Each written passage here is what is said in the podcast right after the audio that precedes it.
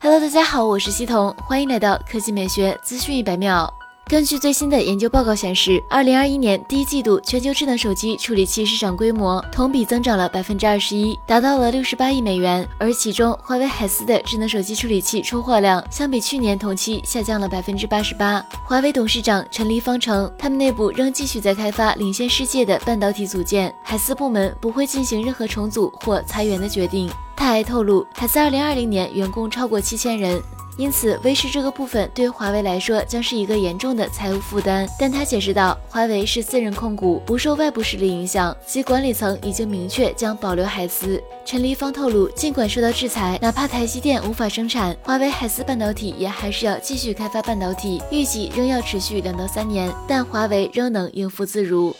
接下来来看三星，有多名爆料者近日公布了 Galaxy S 二十二系列手机的规格。该系列产品依旧会分为三个尺寸：S 二十二标准版屏幕大小为六点零六到六点一英寸，S 二十二 Plus 屏幕为六点五到六点六英寸，旗舰型号 S 二十二 Ultra 将具有六点八英寸屏幕。从尺寸上看，S 二十二和 S 二十二 Plus 屏幕尺寸将小于目前在售机型，但 Ultra 版没有变化。爆料者还表示，Galaxy S 二十二 Ultra 将配备 LTPO 技术 OLED 屏